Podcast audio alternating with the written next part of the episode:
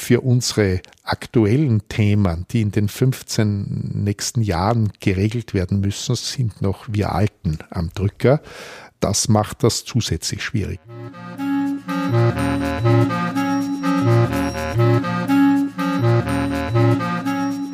Willkommen zum Morgenbau. Ich bin Anne Isop und begrüße euch herzlich zu diesem Podcast mit Gesprächen zum nachhaltigen Bauen. Ich treffe mich hier mit Menschen aus der Baubranche, um mich mit ihnen über das Thema Nachhaltigkeit im Bauwesen zu unterhalten und zu schauen, wie sie dieses in ihren Bauten umsetzen. Heute spreche ich mit Johannes Zeininger. Johannes Zeininger ist Architekt in Wien. Er ist im letzten Jahr mit dem Staatspreis für Architektur und Nachhaltigkeit ausgezeichnet worden. Er hat zwei Wohnbauten in einem gründerzeitlichen Block erneuert und mit einem alternativen Energiesystem ausgestattet, dieses alternative Energiesystem könnte jetzt auf den ganzen Häuserblock ausgedehnt werden, was aber leider nicht so einfach ist, da es, wie es bei solchen Häuserblocks ist, es viele verschiedene Eigentümer mit unterschiedlichen Interessen gibt. Ihr werdet dann im Gespräch hören, dass Johannes Zeininger immer wieder darauf zu sprechen kommt, warum er es für so wichtig hält, dass wir wieder heute mehr zusammenarbeiten. Er spricht dann von einer Kulturtechnik, die wir verlernt haben. Auf dem Weg in das Büro von Johannes Zeininger bin ich noch einmal mit dem Fahrrad an dem Haus vorbeigefahren, um das es gleich geht. Das Haus liegt ganz in der Nähe vom Wiener Gürtel in der Geblergasse. Das Haus fällt auch gleich ins Auge. Es schaut frisch saniert aus, mit orangefarbenen Fensterrahmen in einer weiß verputzten Fassade. Das Büro von Johannes Zeininger liegt dann in einer kleinen Gasse im siebten Wiener Gemeindebezirk. Als ich dort ankomme, erzählt mir Johannes Zeininger im Vorgespräch gleich, dass er hier sehr gerne arbeitet. Er spricht von einem Dorfleben in der Stadt und erzählt dazu auch eine kleine Anekdote. Früher, als er doch ein Auto hatte und nicht mehr genau wusste, wo er es abgestellt hat, musste er eben nur seine Nachbarn fragen. Hier ist es wieder dieses Miteinander, das er so schätzt. Doch beginnen wir mit dem Gespräch. Ich möchte mit Ihnen heute vor allem über das Projekt in der Geblergasse sprechen. Mhm. Sie nennen das Smart Block. Das ist ein gründerzeitlicher Häuserblock, den Sie mit einem alternativen Energienetz versorgt haben. Ist es eine richtige Beschreibung? Äh, es ist eine Teilbeschreibung. Äh, es ist eine energetische Beschreibung. Äh, es ist aber vom Ansatz her wesentlich mehr. Äh, wir sagen immer, äh, es geht um das gute Leben in der dichten gründerzeitlichen Stadt am Eingang ins 21. Jahrhundert. Und ein Aspekt davon ist auch eine CO2-freie Energieversorgung, die dezentral eigentlich aus der Liegenschaft heraus äh, gewonnen werden kann. Ich glaube, immer mehr Menschen fragen sich äh, mit der Klimakrise, wo führt das hin? Was ist die Ursache? Und da hört man CO2 ist das Thema. Also das heißt, jede Art von Verbrennung äh, erzeugt also dieses CO2. Das gehört reduziert und davon muss man weg. Und wir befassen uns schon seit längerem damit. Äh, wie es möglich sein kann. Und äh, hier im konkreten Fall haben wir das äh, zum ersten Mal für uns ausprobiert und wie wir jetzt im Nachhinein draufkommen, scheinen wir den Nerv der Zeit getroffen zu haben, weil alle wollen jetzt wissen, wie das geht. Und äh, unser Projekt wird sozusagen gestürmt, um nachzufragen, äh, wie macht man das. Also Sie haben gesagt, man hört, man muss weniger CO2 verbrauchen. Wann haben Sie denn angefangen, darüber nachzudenken? Oh, äh, Im Studium. Äh, ich, hatte, äh, ich hatte einen tollen Assistenten am Hochbau 2 Institut beim Herrn Professor Hiesmeier, den ich sehr schätze. Ähm, und das war der Herr Hag Müller und der war in Kalifornien und hat uns als Studierende äh, kalifornische Häuser gezeigt in der Wüste, die allein aus der Sonnenenergie heraus durch Speichermasse äh, sich selbst versorgt haben. Das war komplett was Neues. Und es hat immerhin 30 Jahre gedauert, bis wir das selbst äh, jetzt in einem städtebaulichen Kontext einer, einer Bestandsstadt umsetzen konnten. Sie haben ja schon viel im Bereich des Bestandes gearbeitet, mhm. aber diese Möglichkeit hat sich jetzt erst hier aufgetan, oder? Es hat sich die Gelegenheit ergeben, schrittweise. Einerseits ähm, haben wir dort ein Haus äh, gekauft vor ein paar Jahren, äh, das nahezu ein Abbruchhaus war, dadurch noch relativ günstig und für uns erschwinglich. Das wollten wir äh, erneuern, verbessern. Das heißt, wir haben einerseits äh, eine normale Haussanierung im Sinne einer Sockelsanierung vorgehabt. Dann kamen die Erkenntnisse, die Kenndaten dazu, Vollkostenvergleiche von Gasheizungen mit alternativen Systemen und dergleichen.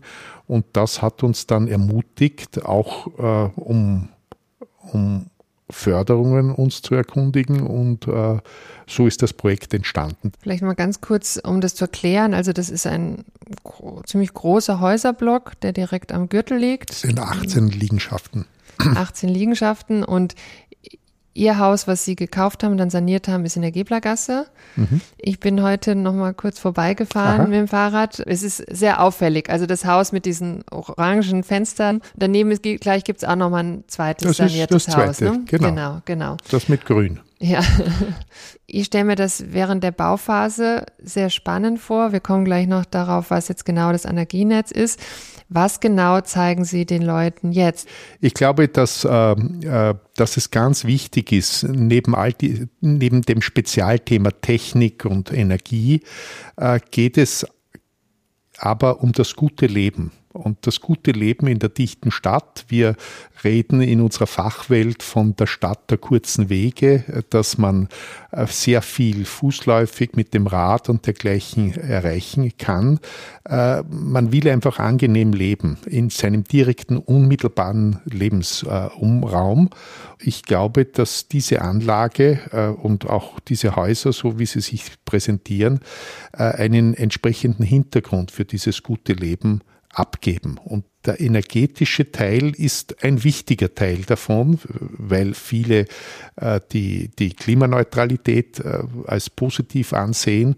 Äh, das ist mit eine Voraussetzung. Aber es geht genauso auch um, aus unserer Sicht um den Begriff, wir nennen das neue Nachbarschaft, sprich nach einer neoliberalen Phase wo man äh, gesagt hat, äh, was weiß ich, ich schaue, wo ich bleibe und das andere interessiert mich nicht, äh, kommen wir, glaube ich, jetzt aufgrund der großen Themen, die auf uns zukommen, sozial, klimatisch, politisch, kommen wir auf irgendwie allgemein wieder zu dem Erkenntnis, dass, dass gemeinschaftliche Interessen wichtig sind. Das heißt also auch das Reagieren äh, auf den anderen, den Nebenan oder die Nebenan. Und äh, das braucht in gewisser Weise wie viele andere Kulturtechniken wieder ein Erlernen von bestimmten Fähigkeiten, ein Einüben. Und Architektur hat aus meiner Sicht da eine große Aufgabe, weil sie den Hintergrund äh, für, für diese Aktionen gibt. Und Weiterer Aspekt ist das Thema Reuse. Rein wirtschaftlich orientierter äh, Investor hätte diese zwei Gebäude als Abbruchhäuser gesehen. Äh, das passiert in der Stadt sehr, sehr äh, im, im, im großen Ausmaß. Das sogenannte Betongold wird da geschaffen über weite Strecken. Äh, hier haben wir auch natürlich einen größeren Einsatz und mehr Aufwand, vor allem an Zeit und Energie. Sanieren, weiß man, ist arbeitsintensiv. Ich würde sagen, die Qualität, die der Altbau jetzt mitbringt, ist wahrscheinlich nicht zu unterschätzen, oder? Ja, in dieser Allgemeinheit ist mir das nicht mhm. so recht, wie Sie das formulieren. Äh, wir haben auch äh, nicht saniert die Häuser. Das, das, da verwehre ich mich auch jetzt sozusagen im Grundsätzlichen.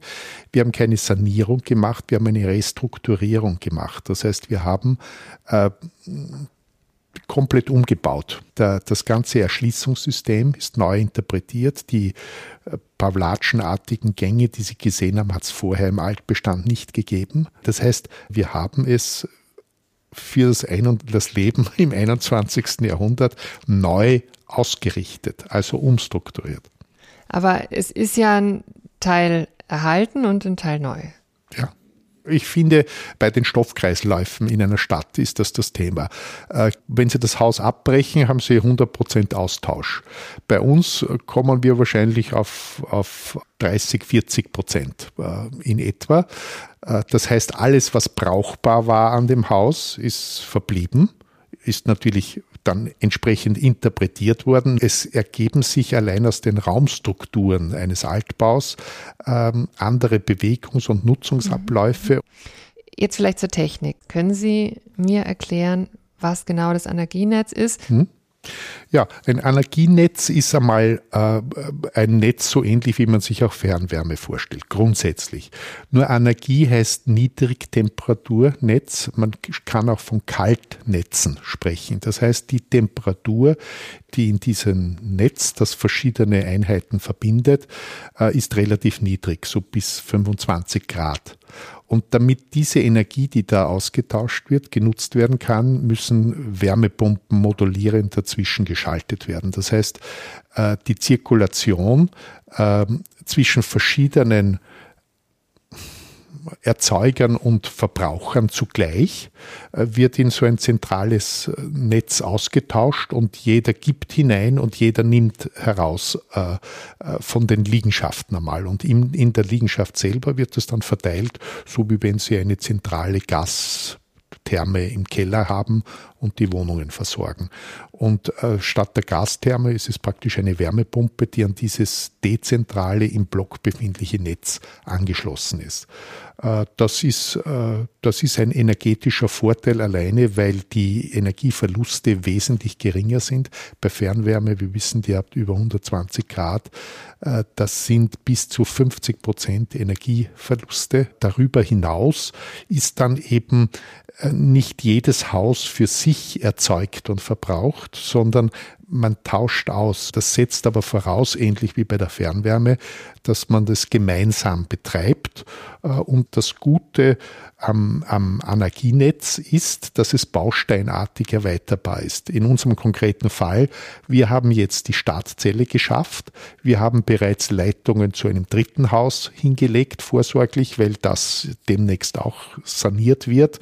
Und im Zuge der Sanierung auch dann schon auf CO2-freie Energieversorgung umschalten wird. Und man muss sagen, dass der Druck vom CO2 wegzukommen gesetzlich äh, immer stärker werden wird. Äh, man hört in Fachkreisen, dass äh, 2050 das Gas in der Stadt abgedreht wird.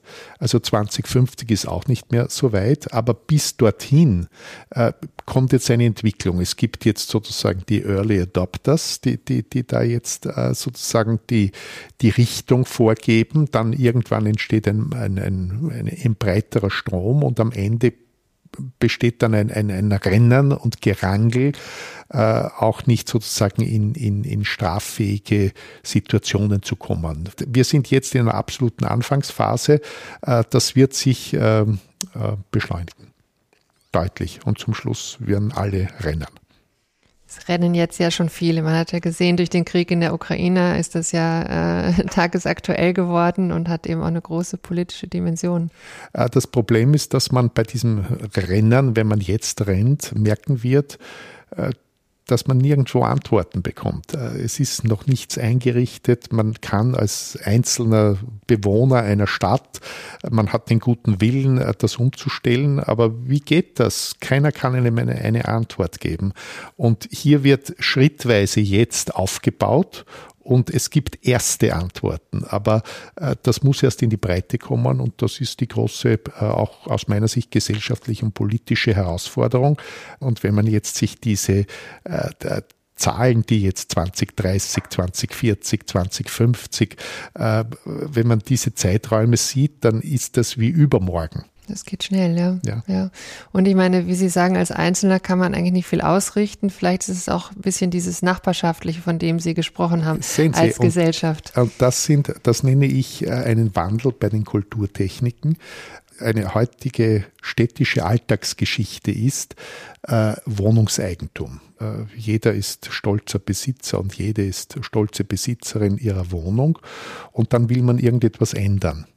Und dann plötzlich muss man mit den anderen stolzen Besitzerinnen und Besitzern reden und braucht deren Einverständnis. Und wenn sie fragen, bekommen sie Geschichten, dass eben gar nichts geht, weil es immer einen, eine gibt, die dann nicht mitmachen will. Aber es ist notwendig, dass für diese Änderung es, also es geht nichts. Es geht nichts weiter, mhm. äh, weil man die Kulturtechnik des sich Abstimmens, des gemeinsamen positiven Ziels erst erlernen wird müssen. Und das habe ich eingangs schon gesagt. Ich glaube, dass die Herausforderungen, die auf uns zukommen, äh, auch als städtische Bewohnerschaft, äh, dass wir hier diesen Common Sense äh, wieder stärker entwickeln müssen. Das heißt auch die Fähigkeiten und Techniken zusammen zu positiven Ergebnissen zu kommen das, wo, wo lernt man das heutzutage noch?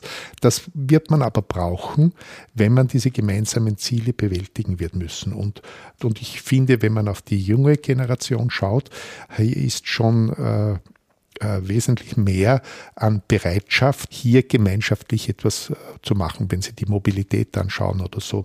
Äh, das sind alles Dinge, die, die hier schon in der jüngeren Generation gegeben sind für unsere aktuellen Themen, die in den 15 nächsten Jahren geregelt werden müssen, sind noch wir Alten am Drücker, äh, die wir vielleicht diesen, diesen Sinn noch nicht so ganz haben.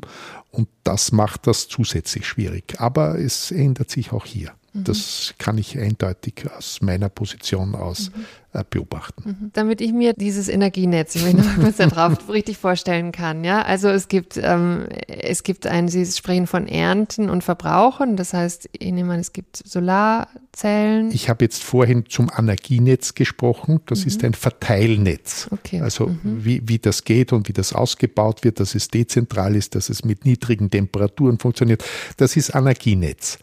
Ähm, wenn wir von der Energiegewinnung, vielleicht ein Gewinn ist, das mhm. ein, verstehen viele, ähm, ähm, da braucht es eine Anlage, die eben einerseits Energie einsammelt, sie nutzbar macht, um sie dann zu verwenden. So ist das. Und wie wird das bei uns gemacht? Wir haben hauptsächlich die solare Energie, die nutzen wir äh, in zwei Richtungen. Einmal thermisch, indem wir warmes Wasser damit erzeugen und das andere elektrisch, indem wir über PV-Module Strom erzeugen. So, die zwei Dinge nutzen wir. Äh, das warme Wasser erzeugen wir in zwei Technologien. Einmal äh, mit Solarkollektoren, die einfach die solare Energie äh, in warmes Wasser umwandeln. Und äh, das Zweite, wir nehmen sogenannte Solarmatten, das sind so schwarze Kunststoffschläuche. Das sind ganz simple Techniken. Wir nehmen dieses warme Wasser, das wir da gewinnen, und leiten es in den Boden. Mhm. Und in den Boden heißt, wir haben da äh, Tiefenbohrungen gemacht, circa 120 Meter tief, mhm. 18 Stück in unserem Fall, wo wir einfach dieses warme Wasser hinunterleiten und den Boden dadurch circa 2, 3 Grad über den Sommer, also etwas aufwärmen. Und wir sagen dazu, das ist Geothermie 2.0. Warum 2.0? Wenn man sonst von Geothermie spricht, also 1.0, äh, meint man oder geht es um Gewinnung von Erdwärme. Nicht solarer Wärme, sondern Erdwärme. Man nutzt die Wärme aus dem Erdkern, die letztlich auch irgendwo solar entstanden ist, aber äh, äh, nutzt diese Wärme und zieht sie aus dem Boden raus und beheizt damit das Haus. Das ist die klassische Geothermie. Dabei muss man aufpassen, dass die die Bohrungen weit genug auseinander sind, dass sozusagen nicht zu viel Wärme herausgezogen wird, weil diese nachströmende Erdwärme sehr, sehr träge nur nachströmt. Wenn Sie also zu viel herausnehmen, äh, dann kühlen Sie den Boden aus und die Heizung wird immer äh, uneffektiver. Wir benutzen äh, den, den Boden als Speicher. Wir reden auch von Massebatterie.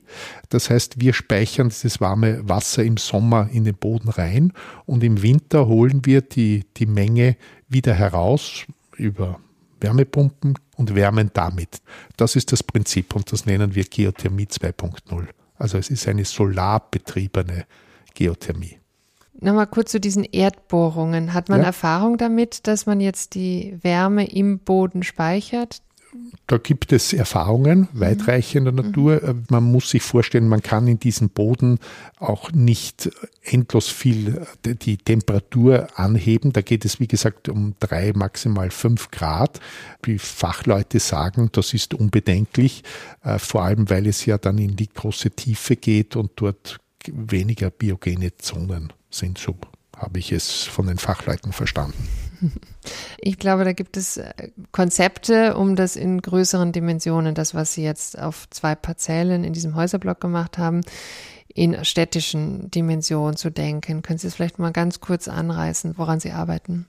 Ja, äh, wie gesagt, aus, aus diesem Smart Block Geblergasse ist dann eine kleine Forschungsgruppe entstanden, die wird koordiniert von der ÖGUT. Und wir haben schon eine erste Forschungsarbeit abgeschlossen. Und das Ergebnis war, dass äh, auch in, in dem dichtesten Stadtteil eine Vollversorgung monostrukturiert mit solarer Energie möglich ist, aber, muss man sagen, das geht nur in diesen dicht verbauten Gebieten, indem man den öffentlichen Raum mit für die Geothermienutzung äh, mit berücksichtigt. Äh, was aber in Wirklichkeit kein Nachteil ist, weil in den Höfen hat man so viele Eigentümer, die sich einigen müssen. Der öffentliche Raum hat einen einzigen Eigentümer, die Stadt Wien. Äh, das würde sich als eine, eine tolle Alternative anbieten also es gibt noch Platz im Boden in den Straßen für ja, solche ja, Fälle. Ja, ja, aus unserer Sicht ja, natürlich auch hier gilt es, da sind wir wieder in einem Bereich, der neu gedacht werden muss. Es wird derzeit ja umgebaut und in diesem Zuge sollte also dieses Energiereservoir, das man hier schaffen kann, äh, sollte mitgedacht werden. Gehen wir mal weg von dem, von der Technik. Was ist für Sie nachhaltiges Bauen? Nachhaltiges Bauen hat für mich mit Angemessenheit grundsätzlich einmal zu tun. Also nur Angemessenheit ist ein Begriff, der ist äh, verschiedenst interpretierbar. Äh, es geht, es geht darum, dass man so lebt, dass äh, die nach einem auch noch was übrig haben. Also so würde ich äh, mich diesem Begriff nähern. Ich weiß jetzt nicht, ob das Ihre Fragestellung beantwortet, aber so fängt es an und dann geht es ins Fachliche. Aber am Beispiel von Geblergasse haben Sie ja gezeigt, einmal aus Ihrer Sicht, wie man mit einem Altbestand umgehen ja. kann und auch, dass es alternative Energiesysteme braucht. Also Sie haben da ja nicht nur in einem Aspekt ja. Ihre Vorstellung vom Umgang oder vom Leben in der Stadt, sage ich mal, ja, gezeigt. Aber äh, wenn Sie jetzt von Baustoffen reden, zum Beispiel, können Sie mich kritisieren, äh, weil wir haben zum Beispiel bei der Wärmedämmung äh, Polystyrol verwendet. Das hat einen Kostenfaktor. Wir sind im sozialen Wohnbau, es gibt Obergrenzen. Andere Baustoffe sind deutlich teurer. Das haben wir mit Preisen leider erkennen müssen. Und es blieb uns nichts anderes übrig. Auf der anderen Seite muss ich sagen, habe ich auch kein allzu großes schlechtes schlechtes Gewissen. Man braucht dann auf die Straße schauen, da wird so viel Erdöl verbrannt. Bei uns ist das 30, 40 Jahre an der Wand und erfüllt seinen Zweck. Vielleicht gibt es dann sogar noch eine Nachnutzung. Also äh, ich will nur zeigen, äh, diese Eindeutigkeit, nur so geht's oder, oder nur Hanf an der Fassade und der nächste sagt, mhm. nein, Steinwolle oder das, das glaube ich, geht aus meiner Sicht am Thema der Nachhaltigkeit vorbei. Es muss in sich stimmig sein aus der Situation. Vielen Dank für das Gespräch. Bitte. Danke.